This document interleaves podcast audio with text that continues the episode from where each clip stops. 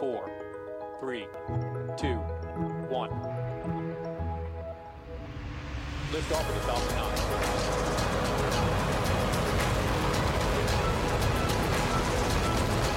Falcon nine, thirty hours. Hi, I'm Mark Boucher. As I'm on travel this week, we're presenting a Future in Space Operations talk by Gary Calnan, the founder and C E O of CisLunar Industries.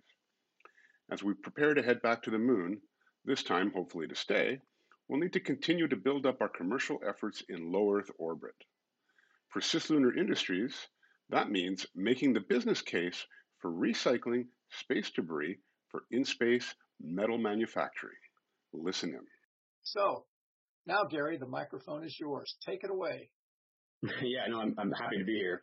And we're very excited about the traction we've been getting, uh, we're now starting to get, and, and the progress we've made, especially over the last year. Uh, I'm particularly excited to announce to this audience, and maybe some of you even already know this, um, that that we we won our uh, NASA Phase two S B I R uh, recently, announced uh, just like a week and a half ago. So um, we're excited to be carrying the idea forward with NASA's help, um, and it just adds another validation for that we're on the right track here. And so that, that's that's the uh, the lead-in. If you guys are looking at this, uh, the deck uh, on P D F on your screen, I did add some um, bookmarks on the side, so it sort of helps to organize the flow a little bit. Uh, if you want to keep that open just to see where we're where we're headed, uh, I'll just go over real quick right now to give you some some you know context. We have we're going to go over the problem and the opportunity that we see, uh, our solution, why we think now is the time to be doing this, um, how it will work, the economics and the business model around it, and progress that we've made to date, uh, some of our next steps. I do have a link for a short version of the video that we, so the same one we showed at the O SAM conference. It's a nice little summary of, uh, of a live demonstration that we did back in uh, October. And then uh, a little bit about our team and some final thoughts, um, and just a summary of, of what we're, you know, what we're working on in the Q and A. So that's, that's the plan. With that, I'll dive right in. So going on to slide two, which is really just a placeholder slide. We'll skip to slide three. So um, the way we look at this and what's inspired this company and the idea behind it is that we believe the next industrial revolution um, is really already beginning, and it's happening in space. And we're starting to see uh, this emerging all across the, the value chain for um, you know, an industrial in-space economy, not just one that serves people on Earth, but one that has eventually will have space-to-space economy, um, and and it's our you know foundational belief that this is uh, this will be the foundation of a sustainable human presence beyond Earth. And you know, from my pers personal perspective, and and those of my founders I know agree with me. Um, you know, I I have a, a a belief as sort of my why of being involved in this, that um, this is our best way to have a expansive, abundant and prosperous future as as a uh, you know as the human race. I think um, you know the going out into the cosmos and and expanding human presence beyond Earth is you know the optimistic uh, way of looking at the future, and you know that's the way I want to I want to see things unfold. Uh, and of course, I have my own self interest of wanting to go to space someday, and you know the more we can do to bring the cost down to make that accessible to uh, to everyone, um, the more likely we are to be able to make that happen. So. Uh, that, that's kind of the foundation there. When we look at the, uh, skipping on to slide four, uh, when we look to uh, the this industrial economy that we see unfolding, uh, just as has been the case on Earth, you know, metal materials will be critical in uh, the next industrial revolution in space. And as you all know, uh, you know, metal resources are certainly abundant uh, on the moon, in asteroids, throughout the solar system, and you know as well now um, in in orbit around the Earth in the form of space debris and uh, you know other other objects. So those are there, but they must be processed to be useful. Slide five. There's slide five. Uh, the one challenge that sort of is is building as we build out this uh, space economy, of course, is this the problem of space debris. So this is in the context of, while we've got this industrial revolution happening, at the same time, we've got the space debris problem growing and growing at an exponential rate. Um, and, you know, sustainable solutions are urgently needed. Um, as you sort of heard in our bio, we think that, uh, you know, we, we need something that's a bit grander and a bit more uh, revolutionary to really tackle this problem in a scalable way. Um, so we, we need to find those solutions. In addition, if you skip the slide, you'll go to slide six now, you'll see uh, some charts that McKinsey put out last fall, um, which I thought were a pretty good representation of the situation, really showing the exponential growth of satellites on orbit, um, and then the plans of taking that, you know, orders of magnitude further as we move into the next uh, decade or more with uh, the, all the mega constellations that are currently on deck. And I've seen estimates that are even more than seventy thousand. But um, you know, some of these will work, some of them won't, but there's no doubt about it that the, the number of satellites in orbit are, are slated to grow, you know, by an order of magnitude, I would say. And as that happens, the the need for this um, solutions to space debris and, you know, end of life uh, removal are growing even more. And it also sets up an ongoing and steady supply of raw materials um, that could feed into a recycling kind of framework uh, that that we we think we can set up. So there's two sides to that that that um, make this work pretty well. Slide seven. Okay, so now we're going to jump into the the solution to the problem that we are trying to pursue at CisLunar Industries. So you go to slide eight. So our vision, and this is kind of a repeat a little bit of what Dallas already said, but our vision is, to, is twofold. It's to revolutionize the economics of space debris removal by using it as a resource, and to then, once we've set up that capability, to be able to process um, and provide critical metal materials to meet the needs of our customers pretty much anywhere in space. I mean, this is what supports the, that vision we have for, you know, expanding humanity beyond Earth, as I mentioned earlier. Um, this work for, the, for space debris is really setting the foundation for our, our main objective, which is to be the metal processing company for this industrial economy that's emerging in space. So that's that's our vision uh, to, to start to tackle this problem. The way we're going to do it is with a system we're calling the microspace foundry. And this allows us to both recycle space debris and make metal materials in space. And the basic setup for this idea is that it will be small, modular, scalable, and as you heard uh, earlier, a distributed metal processing system. Um, we're focusing on aluminum to start with because it's a bit easier to work with, and we know there's a lot of it up there. Uh, but the idea is that it can eventually use a variety of metal feedstocks um, that can be recycled on orbit, and eventually can be sourced from, you know, the lunar surface, uh, from asteroids, or even, you know, it might, if there there's are some um, circumstances where it might make sense to launch bulk materials up from Earth, which we can then um, produce very large structures from that. They couldn't be launched uh, due to size constraints.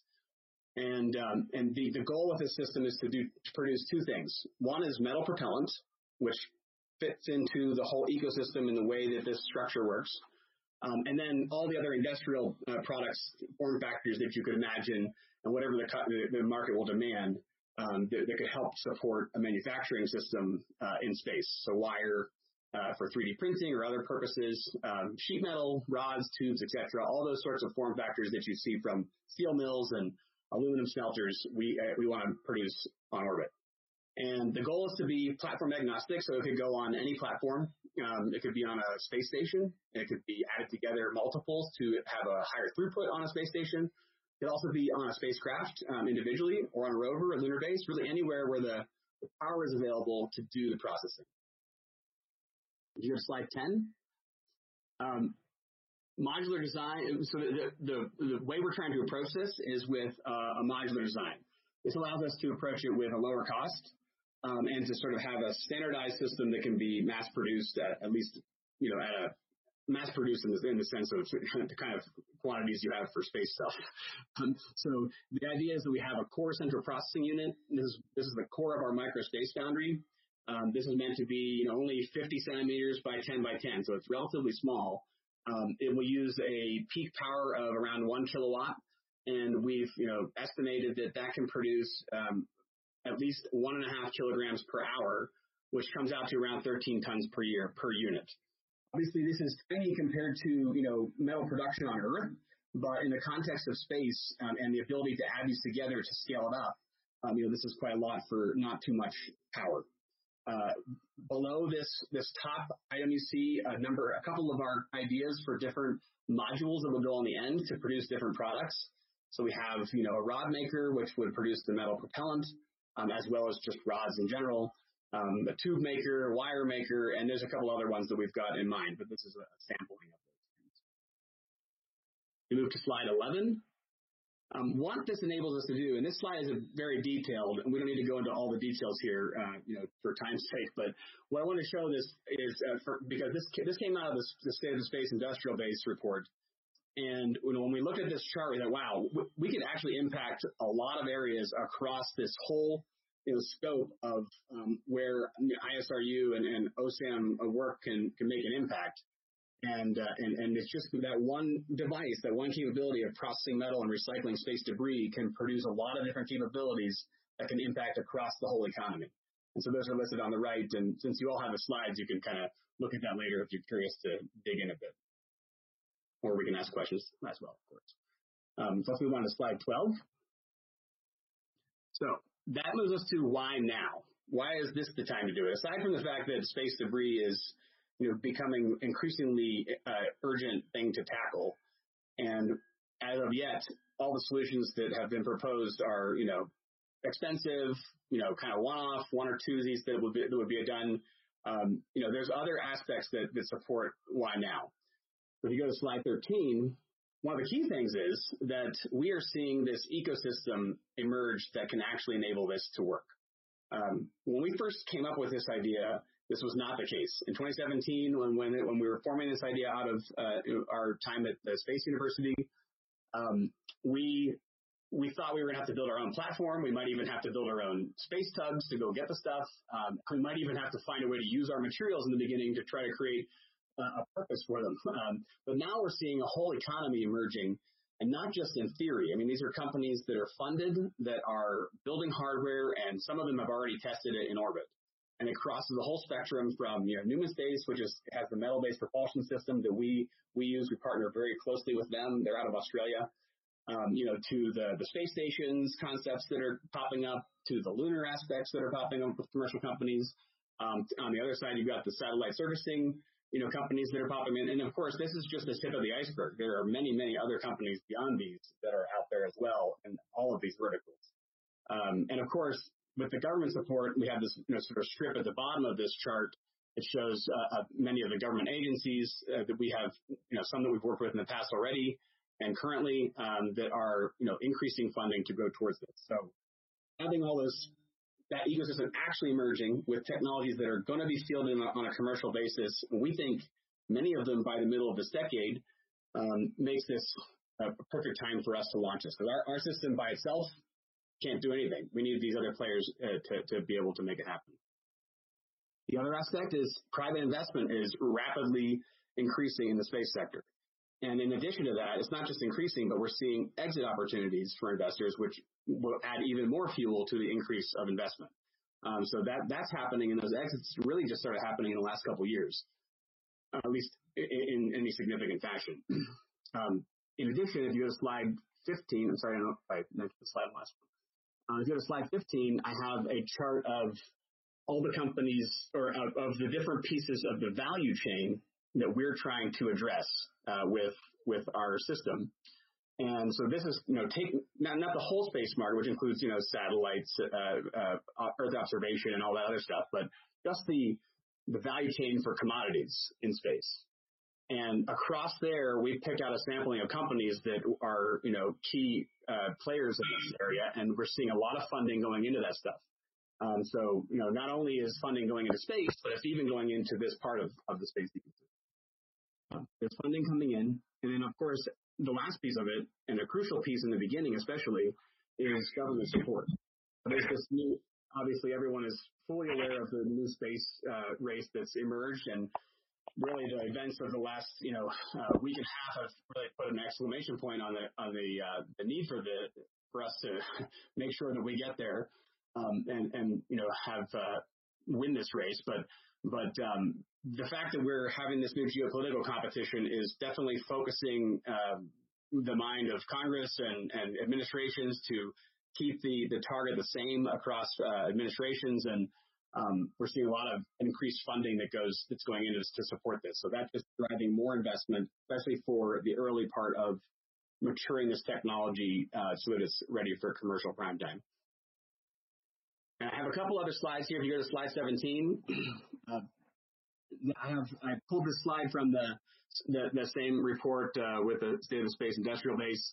It's a nice overview of, of you know, NASA's view for the O SAM group of the space superhighway, and we sort of see how we can enable various aspects of this. I love this because it just kind of sets up some of the, the goals for how we want to move forward. Um, if you go to slide eighteen, you see the same thing from, from the D O D and from the Space Force. In this case, I'm showing the SpaceWorks Orbital Prime solicitation, which recently just closed its first uh, piece. We, we submitted two proposals to that as a company. Um, but what's really interesting about this is that they specifically highlighted recycling as a way to deal with um, with with space sustainability, and and also that they decided to make space debris removal a focus for um, like catalyzing and accelerating the O SAM market, which we also think is like that's kind of our, our position is that that's how how it would um, how we can accelerate things. So that that it's all lining up really nicely to to support the approach that we're taking. Okay, so now we get into the, the fun stuff. How will it actually work? So um, that's slide nineteen. If you go to slide twenty, um, we I have a couple different configurations of this. So one of them is sort of this sort of builds up from the most simplest, I guess, in a way, uh, to to more involved uh, with multiple players. So one way to do this is to put a microspace foundry on the debris removal spacecraft. Uh, in fact, one of our proposals to Orbital Prime is kind of focused around this concept. And what that would allow you to do, you would have this microspace foundry attached to the spacecraft. It would also have a Neumann thruster um, that can utilize the propellant rods that we can create from that, that space foundry. And then you would have uh, robotic equipment that can harvest a portion of the material from the piece of debris that you want to remove. Um, so in this case, you enable a debris removal spacecraft to uh, refuel itself from the from the debris that it's capturing. And the way that works is you cut the metal off the debris after you rendezvous with it. Um, that gets fed into the foundry. You turn it into propellant rods, and it refuels the spacecraft. We've estimated that, uh, and I, I guess I'll go to the next slide, which is slide twenty-one, which kind of shows the con-ops for this sort of thing. Um, but we've estimated that you can, with just around ten percent or less of the mass turned into propellant rods, uh, you could deorbit um, really any object from, from any altitude in LEO uh, and and bring it down to a, a deorbiting you know altitude of say two hundred kilometers, and then go back and get the next one. And with this sort of process, we look at all the old um, trans stages that are up in in a sun synchronous orbit, uh, you know from like the sixties and seventies, and there was around I don't know twenty-two or so of those up there. Um, and just doing some basic calculations around that, we, we've estimated that we could, with just one spacecraft, um, you could take out you know, four to five of those every year uh, if you had around uh, like fifteen kilowatts of, of power um, supplying the, the propulsion system. So that, you know, obviously power and directly relates to how long it takes, but, but that gives you an idea of what's possible. Of course, if you had more of them, then you could do it even faster. So this is one way to enable an A D R spacecraft to basically just go around, harvest some material from each piece of debris to refuel itself and just keep deorbiting objects. Um, that's if we want to deorbit. The next level of this that we, we really are more keen on, and the, the part that enables this future economy is um, the, if you go to slide twenty-two, you can see uh, the architecture for the recycling concept. And so, you know, on the left, I have sort of different orbits where we could exist, which is pretty much everywhere. Um, but you know, on the right, I show how this system would work. So we would have a partner-owned platform, and one of the companies that we, we work with quite a lot, Nanoracks, has a good idea around their outpost program where, and their mission extension kits that would work perfectly for this. Um, we could that kind of system could host uh, a bunch of microspace foundries. Um, we would partner with another company that has uh, that has the A D R spacecraft or the debris removal spacecraft. They would go out and retrieve the objects, uh, bring them back to the platform, which probably will require less propellant than deorbiting, um, and and then we can refuel them from a portion of that material, um, you know, that's turned into propellant rods. The same propellant rods can also be used to, for station keeping on that platform or for changing its orbit if we want to move to another location. Um, and then the remainder can be used for uh, manufacturing either on that platform, kind of down the line, or, or could be delivered to another location. Um, and again, the transportation would not be done by CisLunar Industries. We're just focused only on the, the processing, and we're going to partner with other other companies to do the other pieces of the puzzle. And so that's that's where we see this really taking off. Um, and that's what enables us to transform space debris into a resource that can then catalyze the rest of the O S A M market. Go to slide twenty-three. Okay, so now I'm going to jump into the economics and the business model of, uh, of this idea. Go to slide twenty-four. So um, just looking, this is one of the early uh, assessments we did. Uh, we looked at, you know, initially thinking upper stages are the easiest things to target for recycling, um, just because they're more metal uh, and more sort of uniform in, in their in their composition. Um, and, you know, we've, we know from other research that uh, if we could just take out a bunch of, you know, some of the larger upper stages, it would make a significant impact on the risk level for, you know, um, some of the catastrophic areas for space debris. But if you look at how, how much that's worth, uh, we, we kind of just did some assessment, updated it with the recent numbers. And in L E O, we show there's around one point three million kilograms of upper stages around across around nine hundred stages. Applying at one thousand dollars per kilogram, five thousand dollars per kilogram price range for this, um, you know, we get a one to five billion dollar valuation. So there's a lot of material up there. It could potentially be worth a lot of money, um, just as a resource base. It's a raw material, you know, comparing to the cost of launching a similar resource from Earth.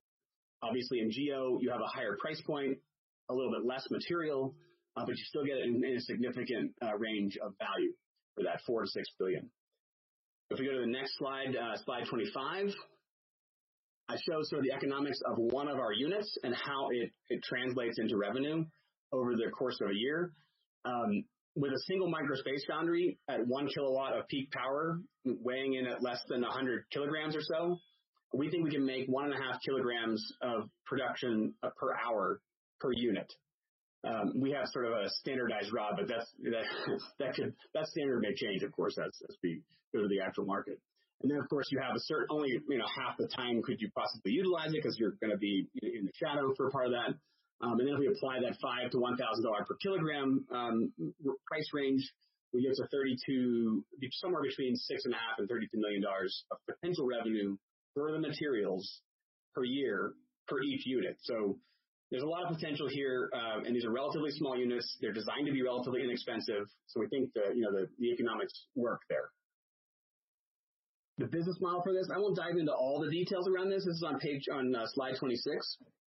But the business model of, you know, doing the removal and recycling of space debris and, and making this into a, a profitable business case, um, you know, could work like this. One way, the, the way that we think is the best way for a company, from our perspective, is for CisLunar Industries to create the relationships with the companies that are having satellites, you know, that are reaching end of life, like, say, the constellation providers, um, as well as uh, acquire space from, from the platform companies and sell the materials downstream to the customers who can use them for manufacturing.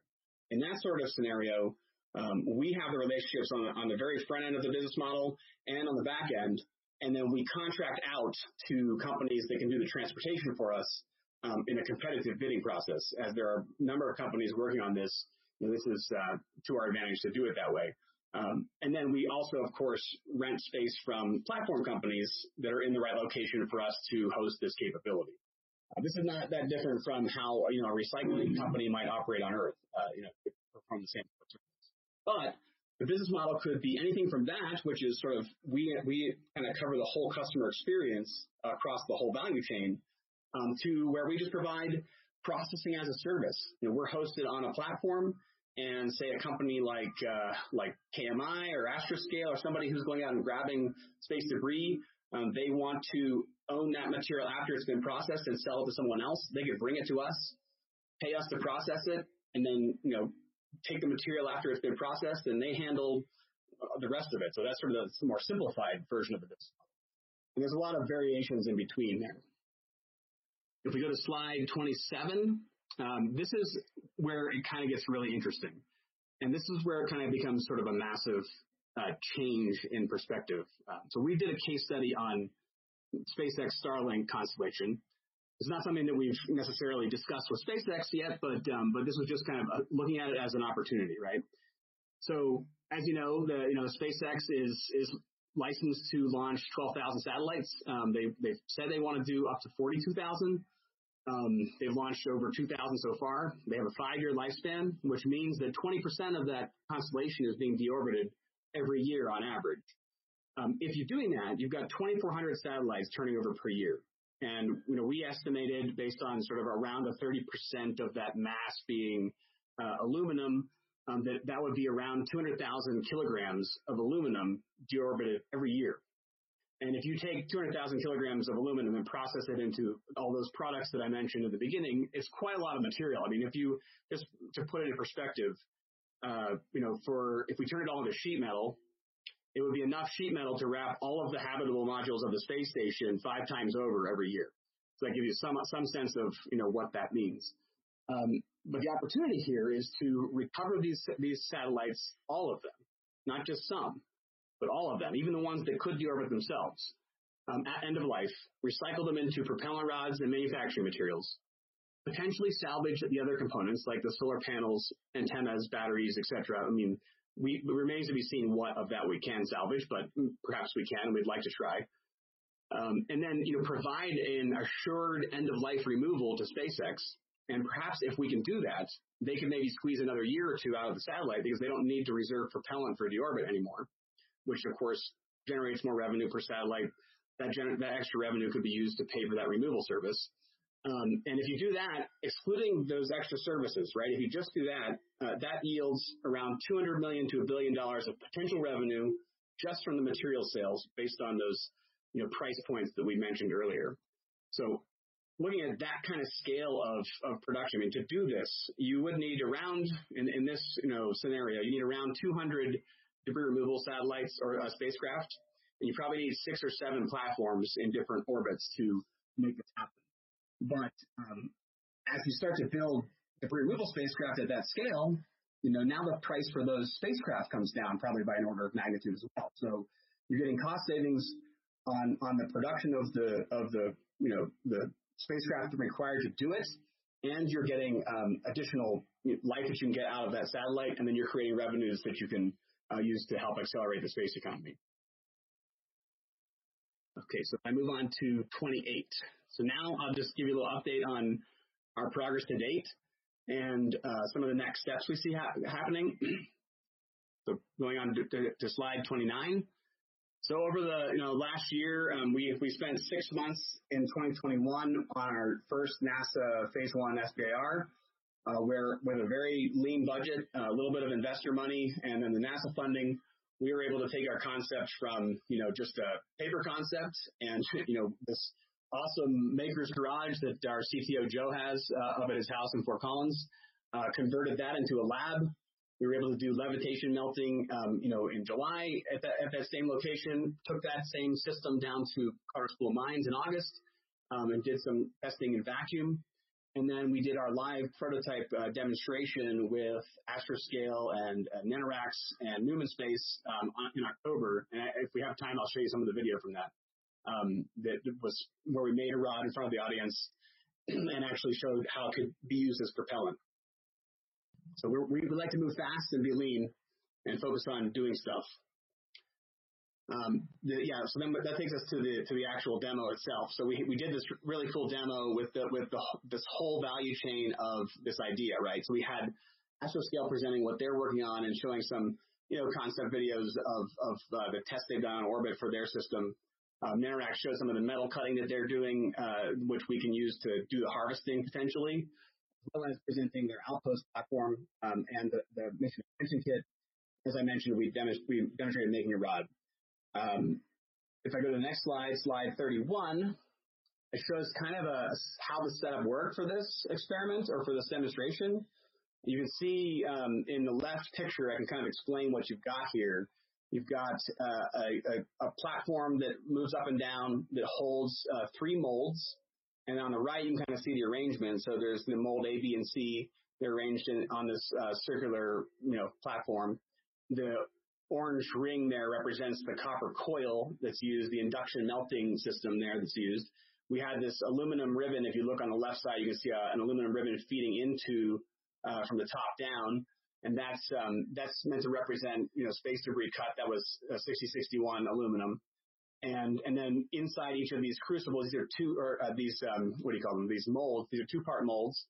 Uh, you have a, basically a rod in the bottom that makes the floor of the mold. And this was both boron nitride, uh, machined boron nitride. And we, what we did is we had the rod in the bottom, and that's attached to the base you see at, on the left, and it moves up uh, through the, well, it starts at higher and it moves down to allow the, the mold to fill as you keep it near the, um, the, the, the melting point. So I'll show you how that works in a second here. Let's see, go to slide thirty-two, please. We have this demo screen.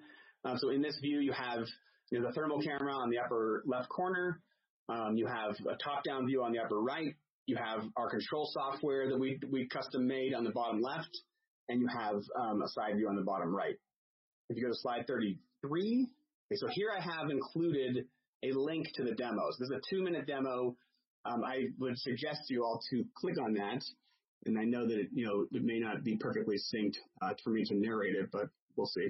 um, so if you click on that, it should work to take you to YouTube, for those of you who can do that.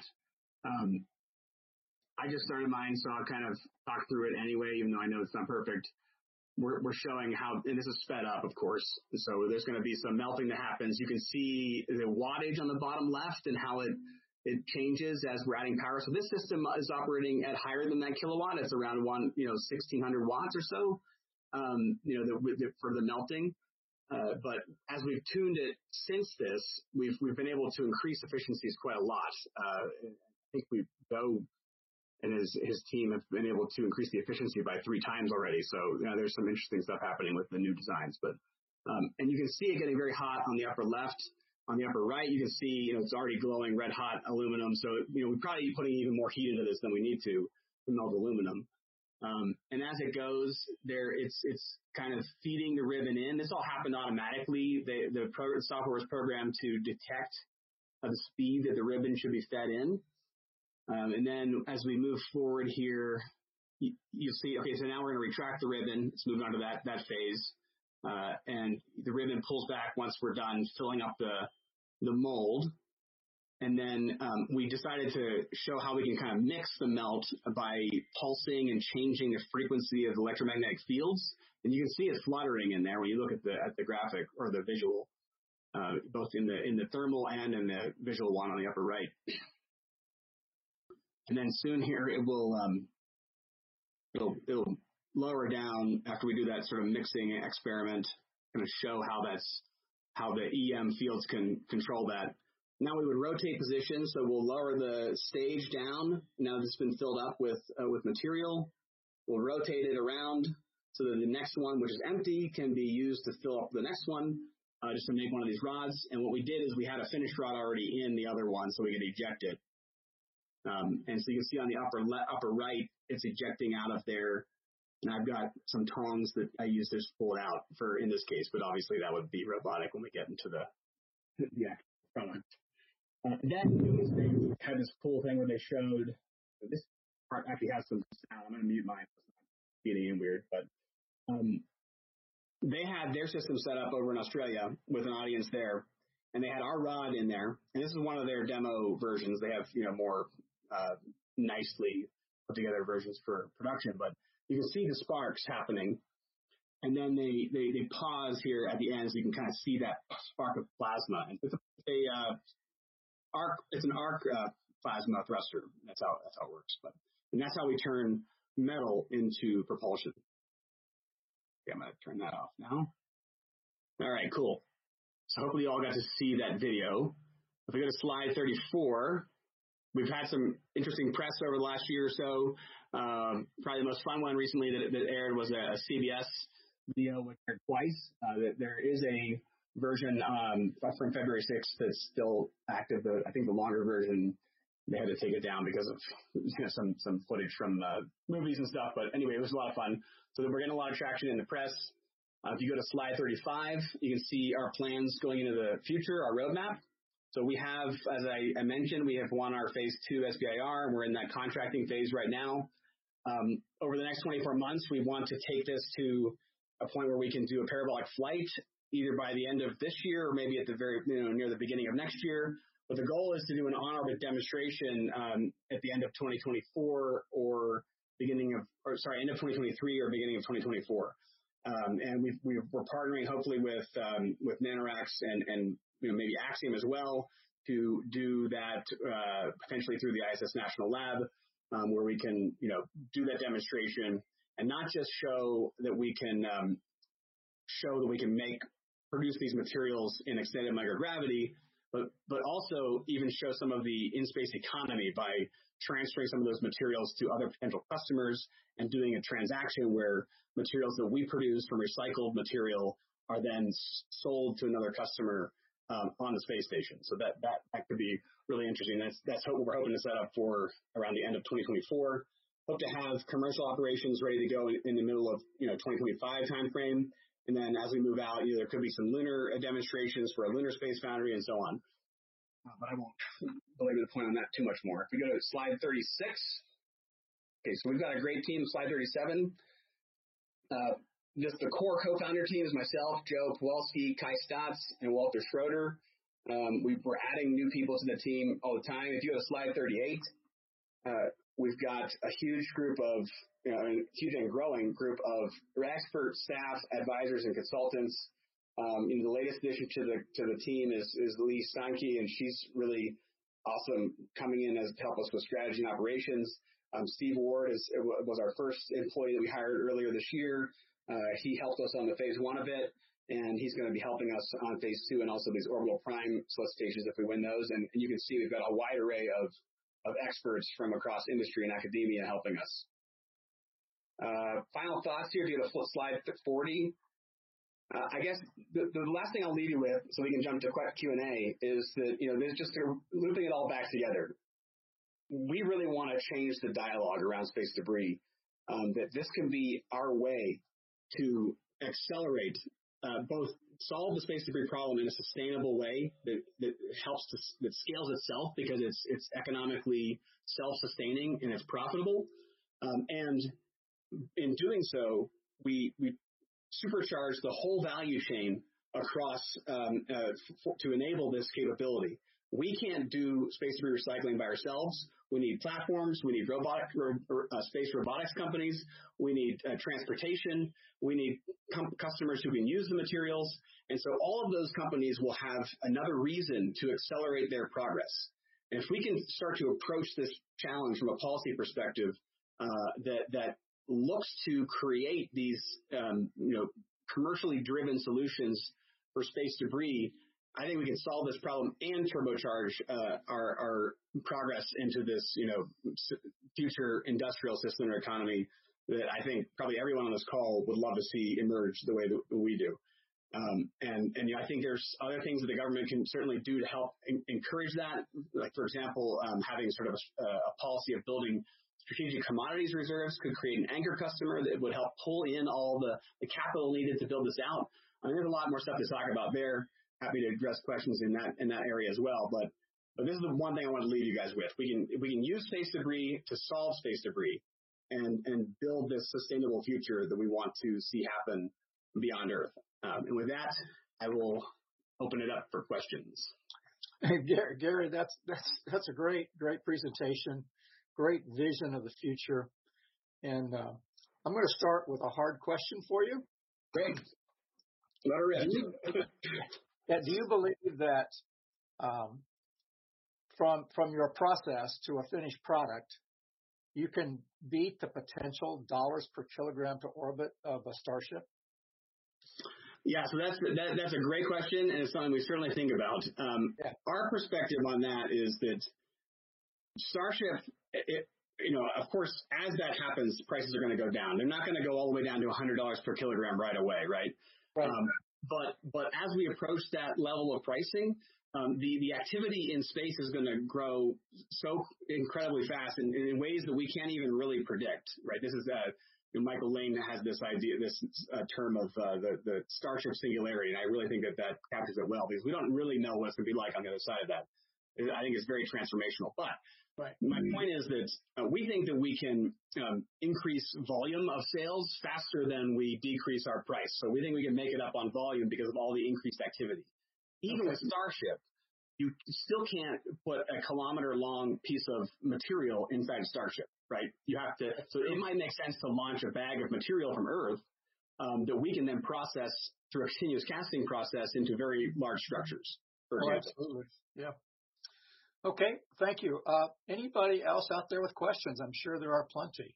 Yeah, this is Dan. Um, Gary, that's this is really slick stuff. Thank you very much for telling us about it. I, I did have a question with regard to product manufacturing about reliability assurance. You know, when you're making products, you kind of like them to be space qualified. Um, and, you know, for example, if you're selling wire, if the wire is going to be used for harnesses, you want some measurement of the strength. Or if it's right. going to be used for electronics, you want conductivity. So are, are you just selling this as sort of C O T stuff? Or I'm just wondering, is, is this an issue for your business plan? I mean, it's, it's certainly something that's been brought up uh, in the past as a potential hurdle to overcome. As I have learned, um, you know, the aerospace industry is, is pretty conservative. Uh, most of it is anyway, but uh, probably there are some early adopters that will try it out anyway. And we think that the cost savings, um, especially the further out we go, you know, the more important it becomes to, to be able to use the materials you have there, right? Um, so... We're going to have to find a way to use materials that are made on Earth that maybe can't be tested quite to the level that we are used to from from uh, on, the ones that you can make on Earth. Um, but I also think that you know, there are every company that's doing in-space manufacturing is going to have to deal with this at some level. And uh, I know that there are a number of efforts out there to find ways to you know study the quality and do quality assurance. And we'll just build up a reputation as we as we kind of prove a consistency of product that we can make over time. But it's definitely something to to, to address. One of the other things that, that people have brought up with us is, you know, maybe we can't guarantee that the uh, strength is always exactly what people want, but maybe we can, you know, double or triple up in the in the amount that we use to overcome, you know, and create sort of more of a uh, margin for error there. There might be ways to get work around that. Okay, thanks very much. Other questions? Please. Garber from NASA headquarters. Um, I'm sorry to ask a dumb question here, but can you, I'm just looking at the slides um, in your How Will It Work section, like slides nineteen through twenty-one or so. Can yeah. you just explain one more time for sort of a lay person? Um, the idea is you have this um, microspace foundry, and then uh, you process Uh, debris to create to create these propellant rods for the Neumann thrusters. So you would sort of, in effect, partner with other companies like Astroscale or whatnot that have A D R satellites um, roving around to pick up um, debris and other, using whatever technologies they want to use to pick up the other debris, whether it's a, a net or, you know, electrostatic or this or that. Yeah, that, that's exactly right. So we, I, I, I, and this is definitely something that's important to clarify. We we want to focus on building the processing capability. But we are certainly relying on other partners to develop those other capabilities. I mean, as you know, there are many companies working on, now working on um, debris removal or in-space transportation right. solutions. So yeah, we would partner with one of those. And once we've been able to demonstrate and get some heritage on the Neumann thruster, uh, which those guys are doing their first mission, I think this year. Um, then we think that, you know, it'll present a pretty attractive option uh, for, for them to be able to achieve this mission.